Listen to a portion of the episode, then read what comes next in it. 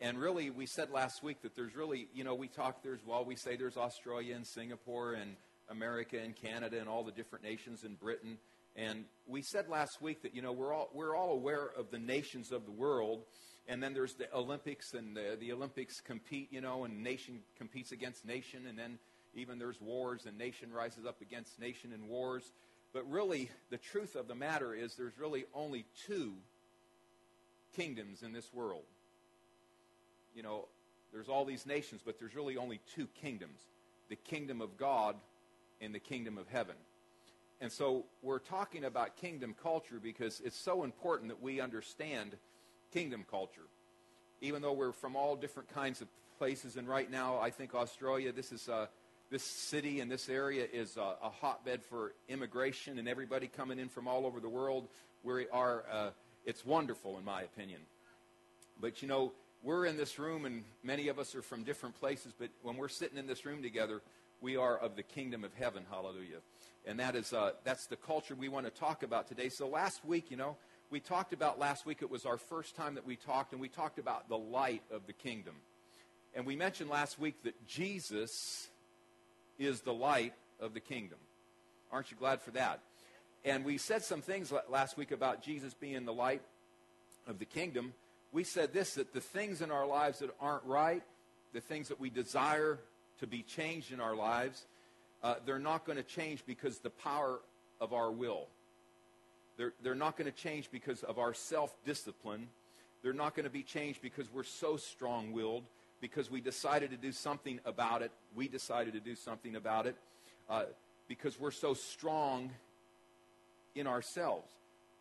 But last week, one of the key things that we said about Jesus being the light, the things that need changed in our life, first of all, they must be exposed by his light because he's the light of the kingdom. Jesus is the light. The scripture says that whoever has him has the light, and whoever has the light will not walk in darkness. So if there's any areas in our lives that are dark, if there's any areas that aren't quite right, and you've tried to fix them before, we said this when Jesus shines that light on you, first of all, you see the things that need fixed. Somebody else doesn't have to point them out to you, but he points them out to you. Because we all know that when somebody points fingers at us and criticizes and condemns, I don't know of anybody that's really been changed from somebody doing that, right? But now, when the master, and this came uh, onto my heart, we didn't talk about it last week. This came onto my heart while praying. You know, when uh, Peter, they were trying to get some fish there, right? And then Jesus said, "Go back out," and he said, "Cast, cast the net." You know, and he, he they sent him back out to cast the net back into the water on the other side of the boat. And Peter said, "Master." In other words, just the chapter before, Jesus healed Peter's mother-in-law, and so Peter already had a relationship with Jesus in a sense. He said, Master, we toiled all night and we haven't caught anything. So Jesus says, but he said, Nevertheless, at your word, I'm going to do it. So he went back out. He cast the net down. They filled up the net with fish. He came back in. Now, here's the interesting part. Even after he already had a relationship with Jesus, it says that when Peter saw it, he fell down at the feet of Jesus and he said, I'm a sinner. Now, isn't that interesting? he got a little bit closer to Jesus and he saw a little bit more about his life. He saw it in the light. He wanted to change because he got in the light. Hallelujah. And so the key for all of us, if we want to get any better in him, now when I say I, I shouldn't have said it that way, we're as good as we're going to be. But if we want our behavior to be different, then we can only get in his light because you can't have your behavior change with your own strength, the strength of your flesh. So we are the righteousness of God in Christ. We're as good as we're going to be, but the way that we act can only change and get better when we get in his presence. And we're going to look at that more today. So today what we want to talk about is kingdom laws. Hallelujah. Now, I don't know about you. I can relate to this because I did it, and so far this is our third place that we've come the first thing that we did when we moved to Italy, that was the first nation that we went to that we lived in after we left our home country. Well, one of the first things you do when you come to another nation is you find out the laws of that nation. Isn't that correct? Because uh, you need to know the laws if you're going to live in another nation. Isn't that right? And so then we went to Singapore. And now, Singapore, as you all know, that is a city of laws. And you better find out the law in Singapore. You're going to be paying fines all the time. If you haven't known, you can't chew gum. You know, you can chew gum, but if you get caught spitting gum out, it's like a $150 fine. They call it the city of fines, you know. They fine you for everything. So you better study the law in Singapore, right? And then we came to Australia, and then we, you know, we were so glad we could chew gum again. We were so glad we could buy gum. It was on sale here. Isn't it wonderful to have a country that sells gum?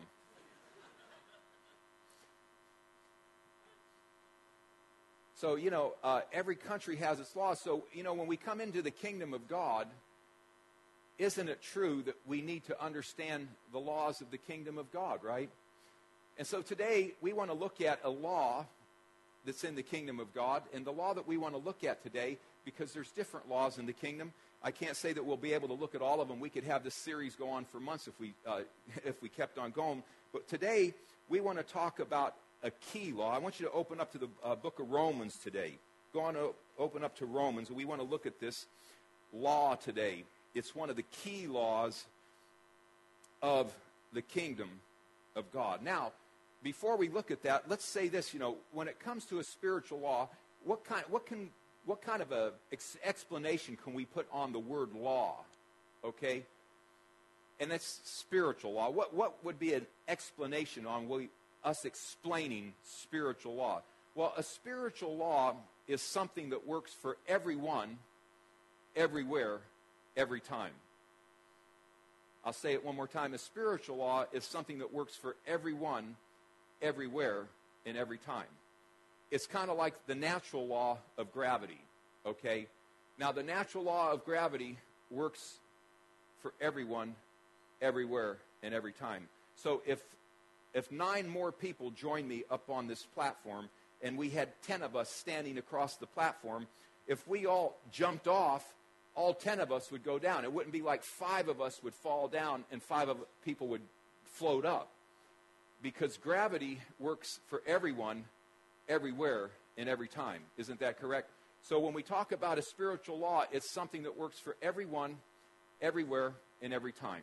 All right? So Romans chapter 8 and verse number 1 it says, Therefore, there is now no condemnation for those who are in Christ Jesus, because through Christ Jesus, the law of the Spirit of life set me free from the law of sin and death. So today, we want to talk about the law of the Spirit of life. Hallelujah. The law of the Spirit of life in Christ Jesus, one of the key laws in the kingdom of God. So you notice there, there's two laws, though. There is the law of sin and death, and there is the law then of the spirit of life. Now, one thing that that doesn't say is it doesn't say the law of the spirit, the law of sin and death no longer exists. Because the law of sin and death, sin and death, it still exists. It hasn't been done away with, but now there is the law of the spirit of life that sets us free from the law of sin and death. So, what is the spiritual law? Is something that works for everyone, everywhere, all the time, every time. All right? So, really, if people don't watch it that are in the body of Christ, they'll allow the law of sin and death to work in their life if they don't understand the greater law. See, there is a greater law, the law of the Spirit of life in Christ Jesus. So the greater law supersedes the lesser law. Does that make sense?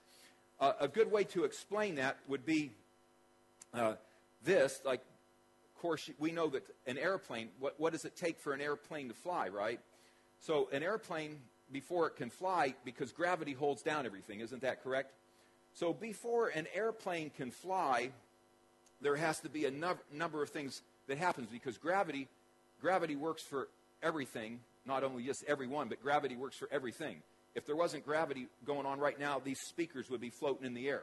It'd be like up in space. So, you know, you got gravity that holds the plane down.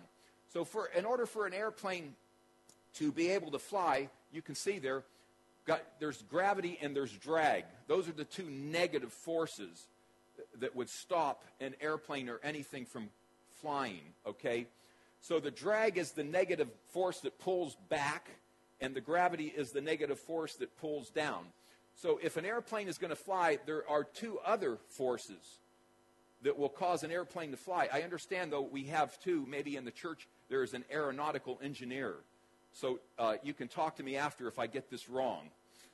Okay, I won't tell you who that the aeronautical engineer is, so you know, I'll keep that private.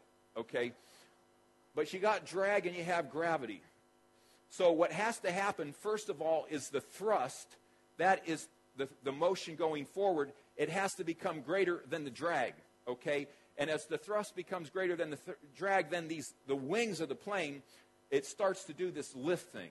Don't ask me about it. I mean, uh, you know, I'm, I'm not an engineer. But what happens is when you get the lift going and you get the thrust going, the lift becomes greater than the gravity and the thrust becomes greater than the drag, and then the plane flies. That's basically what causes an airplane to fly. So we don't live that far from the Brisbane airport, just about 20 minutes by car. So we got planes taking off all the time flying over our house. And every time you look up and see an airplane flying, you know that when the airplane's flying, that airplane just overcame drag and gravity. In other words, the, the law of lift and the law of uh, thrust cause it, cause it to fly up in the air. So we could say this about Christians that when Christians overcome, we know that Christians that are overcoming, they've learned how to apply the law of the Spirit of life in Christ Jesus in their life. And so that's what we're going to talk about today. We want to know, you know, what is the law of the Spirit of life in Christ Jesus? And if we can understand well, what is this spiritual law, the law of the Spirit of life, that is greater than the law of sin and death, then I think that we as Christians, you know, just like eagles, you know, will soar to a greater degree. Amen? And so we're going to get into that a little bit today the law of the Spirit of life in Christ Jesus. So, with all this in mind, I would like, uh, I'd like to do this. If you'll open up to the book of Romans, chapter 5. Romans, chapter 5. And it's interesting because, you know, drag, uh, drag, you know, the drag of the airplane opposes uh, the thrust, and the gravity opposes the lift.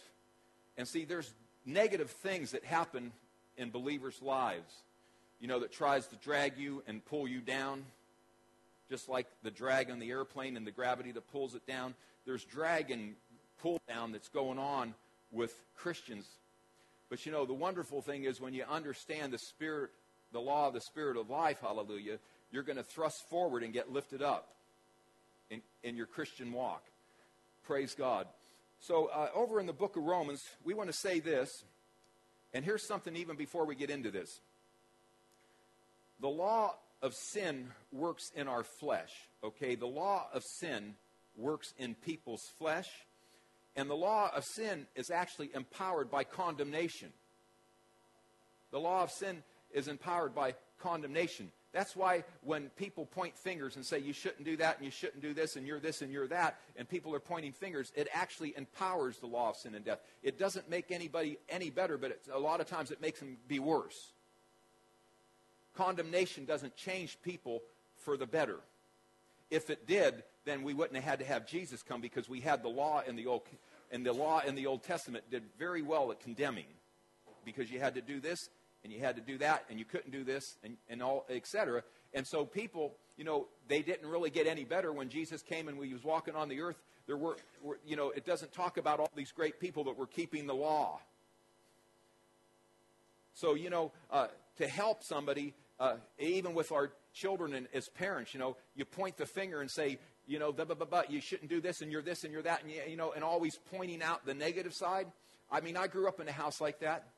It's amazing that, uh, that I'm standing here today because I grew up in a house, and I, I mentioned this at, at, the school when I was teaching that my father and my mother, they were Italian, you know, they came from Italy, and so they spoke Italian in the house. So my, they called me Diavolo most of the time. That means devil.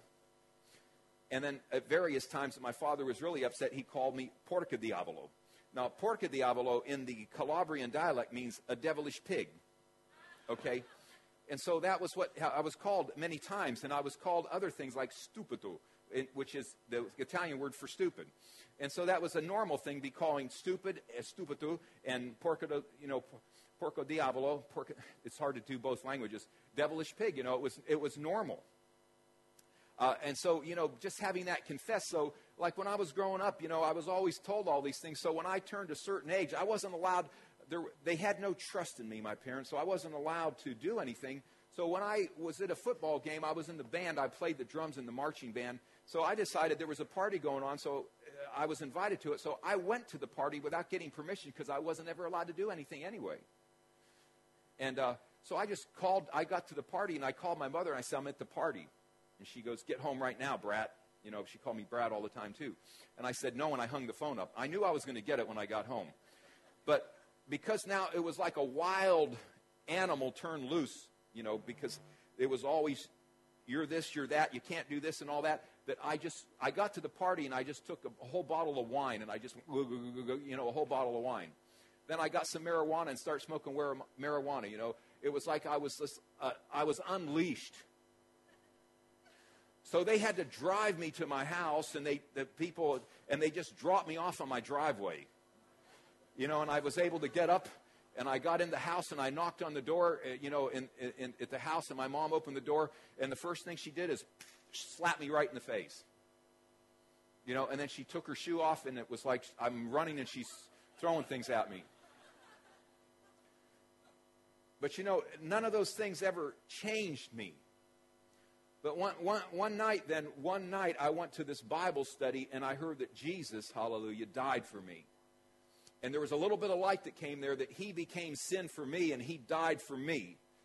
And, you know, when I got that little bit of light, then I saw that Jesus was the Savior. Then there was a day that I confessed Jesus as my Savior.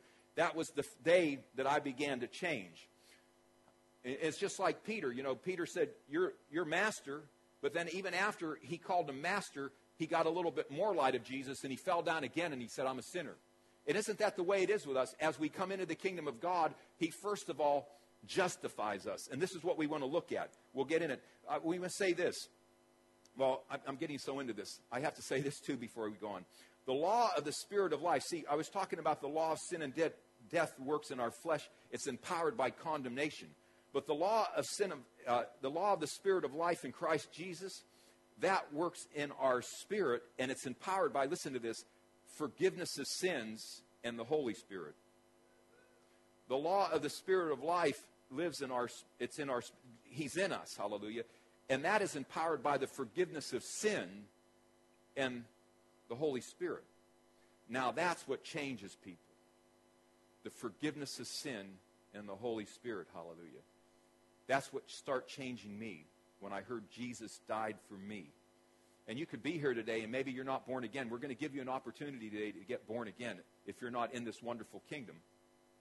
And so let's say this the law of the Spirit of life works in a threefold process to save us. The law of the Spirit of life works in a threefold process to save us. And that threefold uh, process is right here justification, sanctification, and glorification. The law of the Spirit of life works in a threefold process to save us. There's justification, there's sanctification, big words, aren't they? And there's glorification. It's amazing that I'm up here, the guy that almost failed out of school and dro- was a school dropout, and I'm saying those three words. See, all things are possible. Now, you might wonder what does justification, sanctification, and glorification mean? And I, I wish I could tell you. No, I'm just kidding.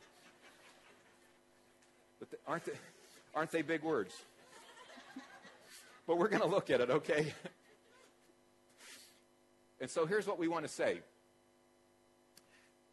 The beginning of our salvation, okay, the beginning of our salvation, that's justification. And that's why we want to look at Romans chapter 5. The beginning of our salvation is justification. So, Romans chapter 5 and verse number 1, listen to this. It says, Therefore, since we have been justified through faith, we have peace with God through our Lord Jesus Christ. So, what we want to notice there, it says, since we have been justified through faith.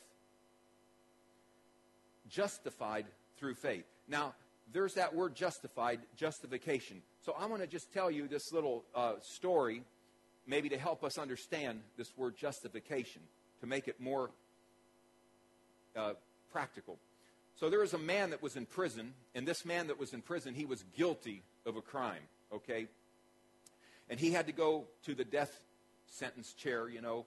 So he was going to be put to death. At the last moment before he was going to be put to death, somebody ran up to the warden and gave the warden a document. And the document, when it was opened up, it was a pardon. This man was pardoned at the last moment. And so the guilty man walked out of prison as a free man. But listen to this now.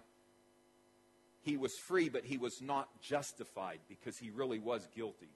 Okay? Now, on the other hand, there was a condemned criminal that was in prison, but he was really guilty. I mean, he's innocent. I'm sorry. There was, a, there was another man that was in prison, and he was really innocent, although he was in prison. Okay? So he was going to be put to death. The last moment before he was going to be put to death, somebody runs up to the warden with a document. The warden opens it up, and it was a pardon for this man. Okay? So this man, now listen, this man was innocent. And what happened was the guilty man came forward while he was in prison. And just before he was going to be put to death, the guilty man comes forward and said, I'm the one that did it. They hurried up and they got him out of there before he got put to death.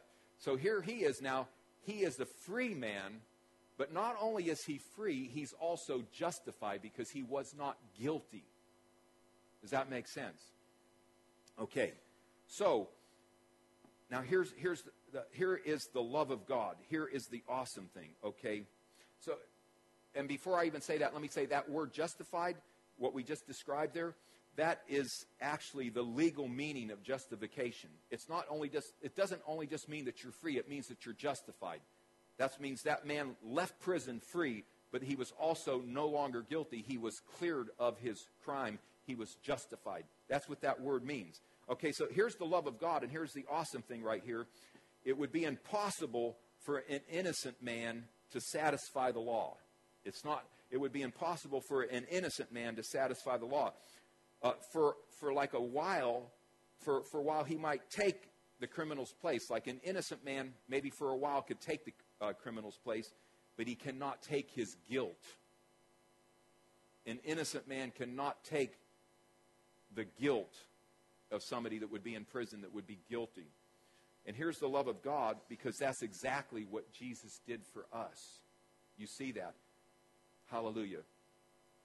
2 Corinthians 5:21 says God made him who knew no sin to be what? To be sin so that we might become the righteousness of God in Christ.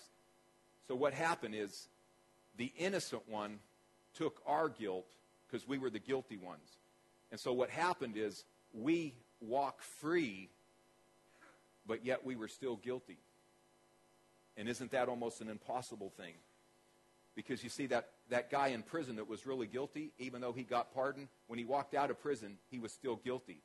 And there was nobody that could lift the guilt off of him. He knew if he killed somebody. Even though he walked out of prison, he knew it. And so we all know that we were sinners. Isn't that correct? But see, what we have to know, what's very important to know, is we have to understand the law of the Spirit of life in Christ Jesus and how that affects us with salvation. The very first thing about our salvation is justification. And so when you understand justification, what you must understand is even though we were guilty, we are walking free and we are not guilty any longer. We are justified. Now, if you don't understand that you're justified, then Christianity becomes difficult.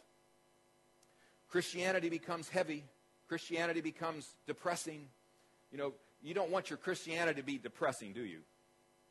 I remember when I first got saved, and there was this uh, guy that was teaching us. He did a wonderful job to get us saved, but after he got us saved, he gave us some doctrine that he had. It was his opinion that was really heavy. And I, I mentioned to my brother, I said, You know, I was happier, it seems like. I said, I wasn't that happy before I was saved. I really needed Jesus, and I wasn't that happy. But this guy's making me even less happier. do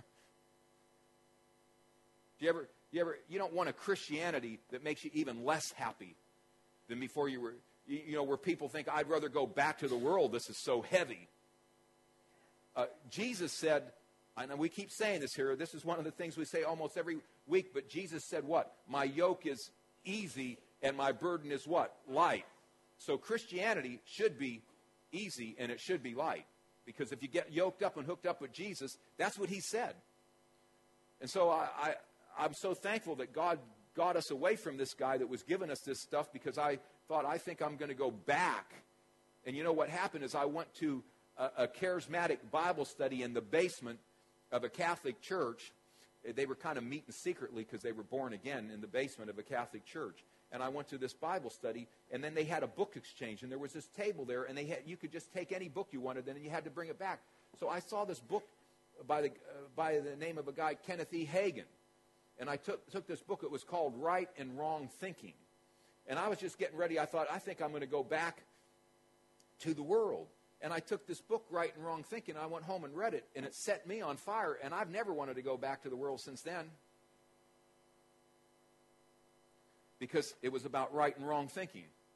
And so, you know, understanding the law of the Spirit of life in Christ Jesus, uh, we have to know this the moment, I mean, the absolute second that somebody accepts Jesus Christ as Lord, they become justified. Justification. That is the first step. So we could say this about justification. Justification, okay, in a simple way of saying it, it means that we're saved from the penalty of our sins. Justification means that we're saved from the penalty of our sins, okay? And then also, uh, you see up there, justification means every requirement of the law was fully met in us. And uh, here's some other scriptures. Look at Colossians chapter 2. Awesome scripture. Colossians chapter 2.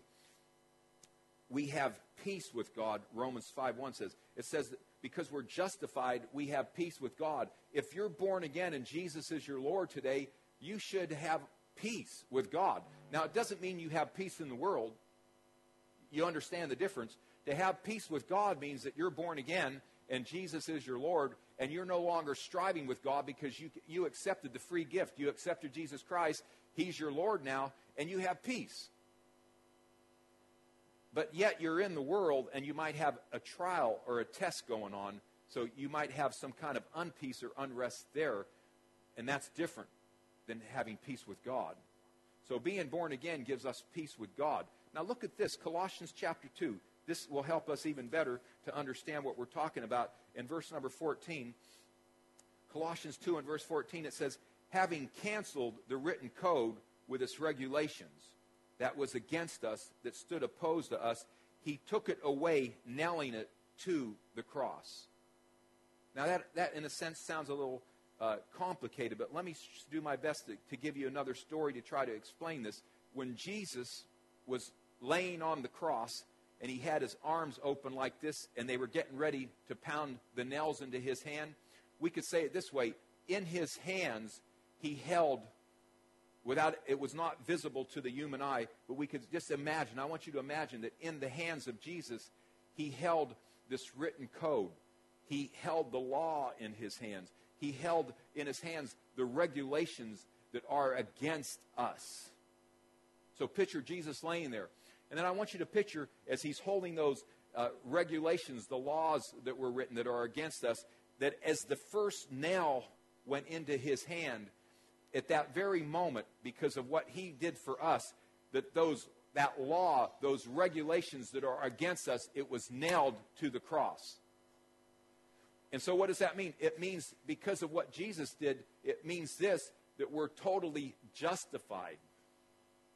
Total justification because of what he did. So, the first process in our salvation, the first thing about the law of the Spirit of life that we have to know as soon as you make Jesus Christ your Lord, you're justified, and it's not based upon what you do after. You're justified. It's complete. Okay? That is the first step of salvation. That's the first thing that the law of the Spirit of life in Christ Jesus does. So after that, after you come into the kingdom of God and after you're totally justified, then here's the second thing about the law of the Spirit of life working along with our salvation. The second thing that happens is sanctification. Okay, now let me explain sanctification. Another big word there. But sanctification means this it means that we're saved from the power of sin. The justification means we're saved from the penalty of sin. You see, now, sanctification means that you're saved from the power of sin. All right? So, another way to look at it is this sanctification is the daily working out of our salvation. Sanctification is our daily working out of our salvations. So, a scripture that we like to use a lot around here is, is this, you know, that He is in us, right? And it says in the Word that we should work out our own salvation. So we'll put that up and we'll look at that. In Philippians chapter 2, we love using that scripture here because it's so correct. Philippians chapter 2, and I want you to look at verse number 12 and 13. If you put that up in the New King James uh, first, we're going to look at Philippians 2 in the New King James. It says, Therefore, my beloved, as you have always obeyed, not as in my presence only, but much more in my absence, work out your own salvation with fear and trembling. Okay? And then verse 13, for it is God who works in you both to will and to do of his good pleasure. Now, I'd like you to see this verse in another translation. If we look at it, and I don't know if they have that translation. Do you have the Weymouth translation? Uh, and if you don't, I'll just read it. So I, I don't see it going up there because they can move pretty quick there. So here's the Weymouth translation. Here's what it says it says, For it is God Himself whose power creates within you the desire to do His gracious will and also bring about the accomplishment of the desire. That's the Weymouth translation. So listen to that now. It is God Himself whose power creates within you the desire uh, to do His gracious will. So, where does the desire come for you to do the will of God? It's God Himself that creates the desire. Now, when I was praying for everybody that was going to be here today, the Lord told me something that it just amazed me because I was a little troubled because I know that this, I know this, you know, it's, it's like this that once you get saved, you're totally justified. But then I know that there's people, and I know that there's people that came today, because in prayer, I know this in prayer by the Holy Ghost. People came here today that you got saved from some ugly things years ago. And then when you first got saved, when you were on your honeymoon with Jesus, you actually stopped doing a lot of things that you used to do. And you felt really great, but then you slowly slipped back into some things and then there's some that not only slowly slip back, but you're, you're dealing with things. And it seems like, you know, you overcome it for a while, and then after you overcome it for a while, then, you know, then you're dealing with it again, and then you seem like you do well, and then you're dealing with it again, and it's like a back and forth thing. And so I was bothered by that, and I said, Lord, what, what could I, what could I do? Uh, I should say, say, what could I say to help people? Is there, and of course, I can't say anything. It's only His Word that could help us, right? But here's what He spoke to me while I was praying. Because my thought, my thought was this you know, some people feel hopeless and they think, can I ever live the Christian life? People are feeling hopeless in that way, thinking that, you know, I just haven't been consistent. And here's what the Lord said to me when I was praying He said, You say this. The fact that everyone is sitting in the room today is proof that I'm on the inside of them and I'm working in them because they wouldn't even be in the room if they didn't desire to be better. And you know what I mean by better? It means acting your Christianity, walking it out. And I know that sounds really simple, but I was amazed because, you know, so, so, many times we think, well, I, I could do this better and I could do that better. But first of all, the first thing about the law of the Spirit of life is number one, you're totally justified. You're totally justified. So it doesn't matter in the sense on your behavior. Your behavior doesn't matter in the sight of God. He justified you. Now, most Christians, they'll never get that. They'll never understand that. They'll, they'll, they'll always think that God is either pleased or not pleased with them based upon their behavior. But you understand that God, it pleased God to bruise Jesus and to put sin on Jesus. It pleased God to do that to Jesus. So when we get saved, we're justified. And he's, he's pleased with you. But what happens with Christians then, once they get saved, the daily walking out of our salvation and our behavior, how we act, people think, well, I'm good one day, I'm not good the next day. I, you know, one day I did well, the next day I didn't do so well, and it's an up and down thing, and then people get discouraged. And so I, that's what the Lord said. He said to say this the fact that you're even sitting in the room today is proof that He's on the inside working in you. You wouldn't be here today if you didn't want Him. That's what He said. You would not be here if you didn't desire Him. You would not be here if you didn't want to serve Him. You would not be here if you didn't want to act like you're a saint. Because He's already made you saints. I mean, the Bible says we're saints. Even if we're not acting like it, we are. You see? You're already a saint. You're already holy. Now, I know that blows some people's minds, but if you're born again, you're already holy. I, I, you know, if you're saved and born again today, I want you to say that. Say, I'm a saint. Say, I'm holy.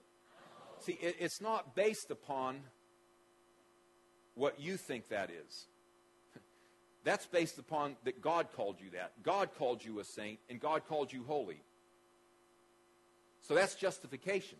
But now the daily walking out, and people think, well, you know, I, I, I've not been as consistent. Isn't that a big one?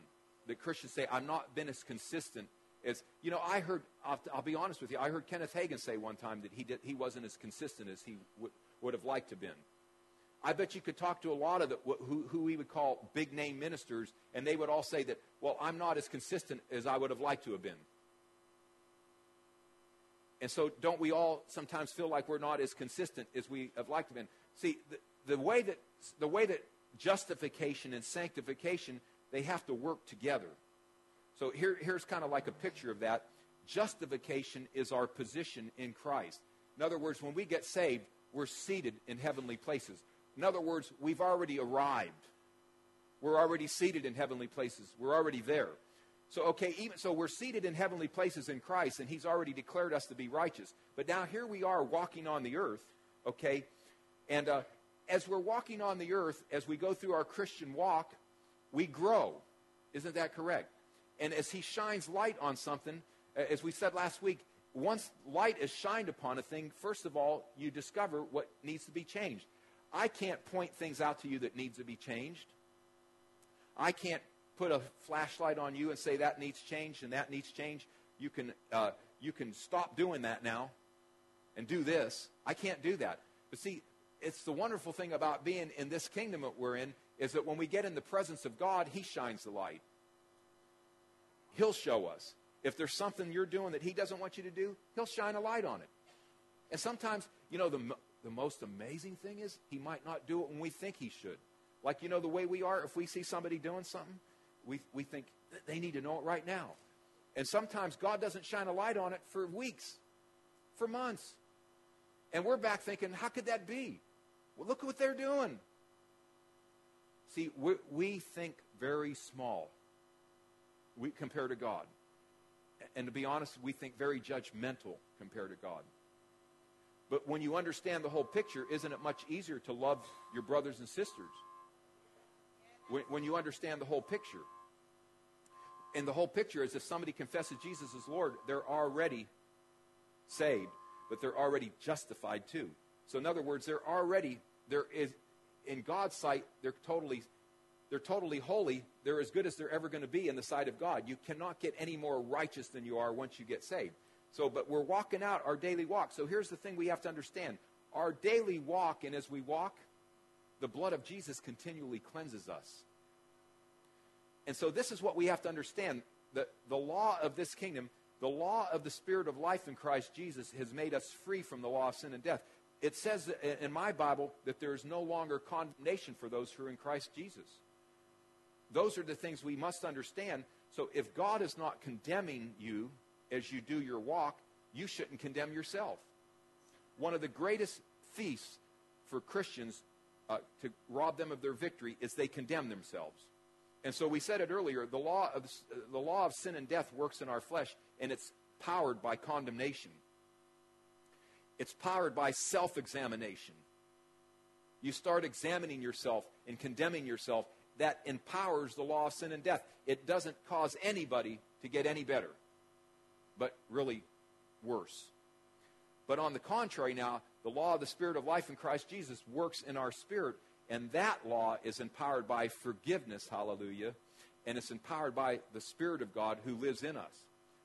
And so we, when we understand how those two things work together, as we're doing, it's kind of like enjoying the journey.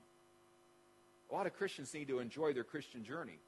But you know why Christians don't enjoy their journey? It's because they condemn themselves so much. And so they don't, they don't enjoy the journey because of the, the fact that they're condemning themselves. So when you know that you're already justified and now we're walking it out, uh, as you're doing your walk, say you, you do your walk and during the day you say something that you thought you would never say again. Has any, anybody ever done that? Like sometimes, uh, you know, when I got saved, I thought I thought that I would never say a cuss word again when I first got saved. And then we're out, you know, I've only been saved a couple of weeks, and we're out playing football. And uh, I, I was very competitive, so me and my brothers, you know, we're on different teams. And me and my brother Joe, it's the first time we played football as Christians. And we thought, let's go play football with the neighborhood guys. Maybe we can get them saved. Well, he and I ended up on the opposite side, and we're, we're the ones competing. And we started to call, use the F word against each other, and we got in a big fight, and we're cussing in front of the, the people we thought we were going to save.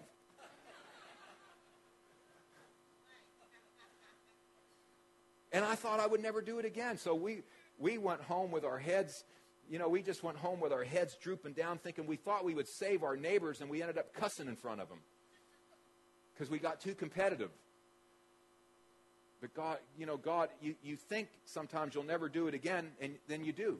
And this, this is what this is the key here. So when that kind of thing happens, it's, it's, this is what we have to know. The law of the Spirit of life in Christ Jesus, it sets us free from the law of sin and death. In Christ Jesus, there should be no condemnation for those who are in Christ Jesus. So, okay, somebody slips up like that, you have to know that, that right there, right then and there, you don't run away from God. See, a lot of times Christians run, they run away from church because they, if church is a place where there's condemnation, then that empowers, it, it doesn't help anybody to get better, right? The first thing, when somebody gets sick or somebody makes a mistake, the first place they should want to run to is church. I should, there really should have been a bigger amen on that one. But th- that's where people should, because that's, you know, the forgiveness of sin and the love of God and the Holy Spirit, that's what changes us. Hallelujah. I'm preaching too long today. Now, this other Colossians chapter 1 and verse number 29. Colossians 1 and verse number 29. Look at that. Look what it says. I love this because this is Paul. You know, we talked about he works on the inside. Now, look what Paul said the same thing. He said, Wherefore I also labor, striving according to his working, which worketh in me mightily. So you see what Paul says? He said, I'm, I'm a, I also labor, striving according to his working, which works in me mightily. Paul said that. No, notice how Paul said, the way that he labors is that he's, he's laboring with what's already working in him. Now, that, uh, that word there is uh, the word working. You see the word working there? That word is energeo. And that word, uh, what it means is right there. In the New Testament, it's used of a superhuman power, whether of God or the devil. So in this case, it's God. So you know what that says? That He is working in us, hallelujah. There's superhuman power working in you. So, okay, let's try to say it better now. Justification, we're already as righteous as we're going to be. Sanctification, we have superhuman power in us to walk our daily walks out. And that's what Paul was saying. He said, I'm working and I'm striving, but he said, it's not me alone, it's something working in me. There's a superhuman power working in me that makes me want to serve God. And that's why everybody's even here today. You want to be here today because you want to serve, you want God. You want God, you want more of God, and you want to walk and you want to walk with Him and serve Him. Because why? It's working at you. It's like when you get saved, there's like when you throw a, a fish, a hook thing into the water and a fish gets hooked. I mean, the fish can't break away from it because it's hooked. It's like when you get saved, something gets hooked. God hooks himself into your spirit, and it's like you don't, you can't get away from him. That's why we're here today. So Paul said that. He said, something's working on the inside of me, and whatever what's working there is superhuman.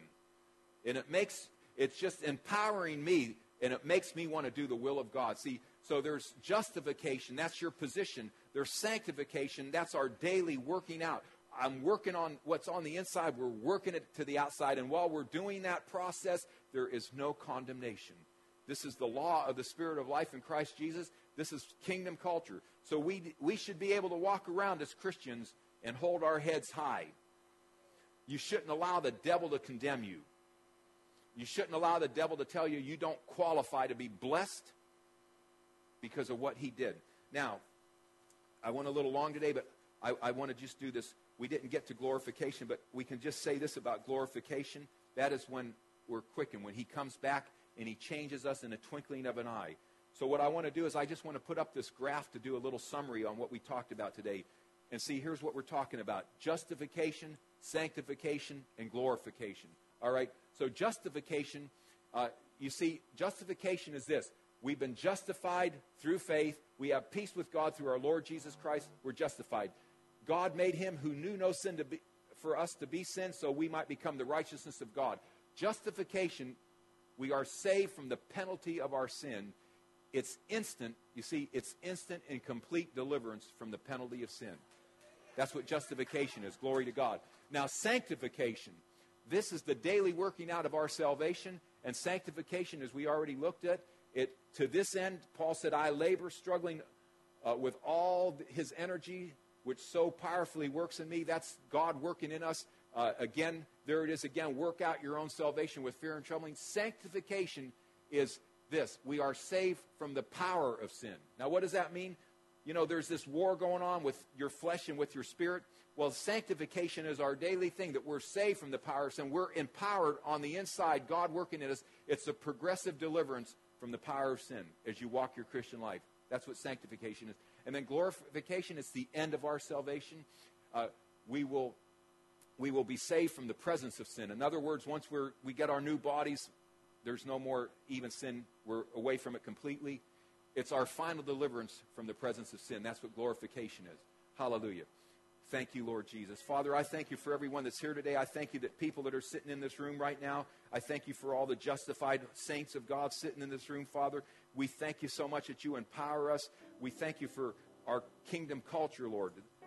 The law the Spirit of life in Christ Jesus, that you're working in us, empowering us. Father, before we leave here today, maybe there would be one in this place that's never confessed Jesus as their Lord, Father. And we so do pray for them, Lord, that they would not walk out of this room today without making Jesus their Lord. Thank you, Father, for speaking to their heart right now and making it so clear to them that they must be born again. With the eyes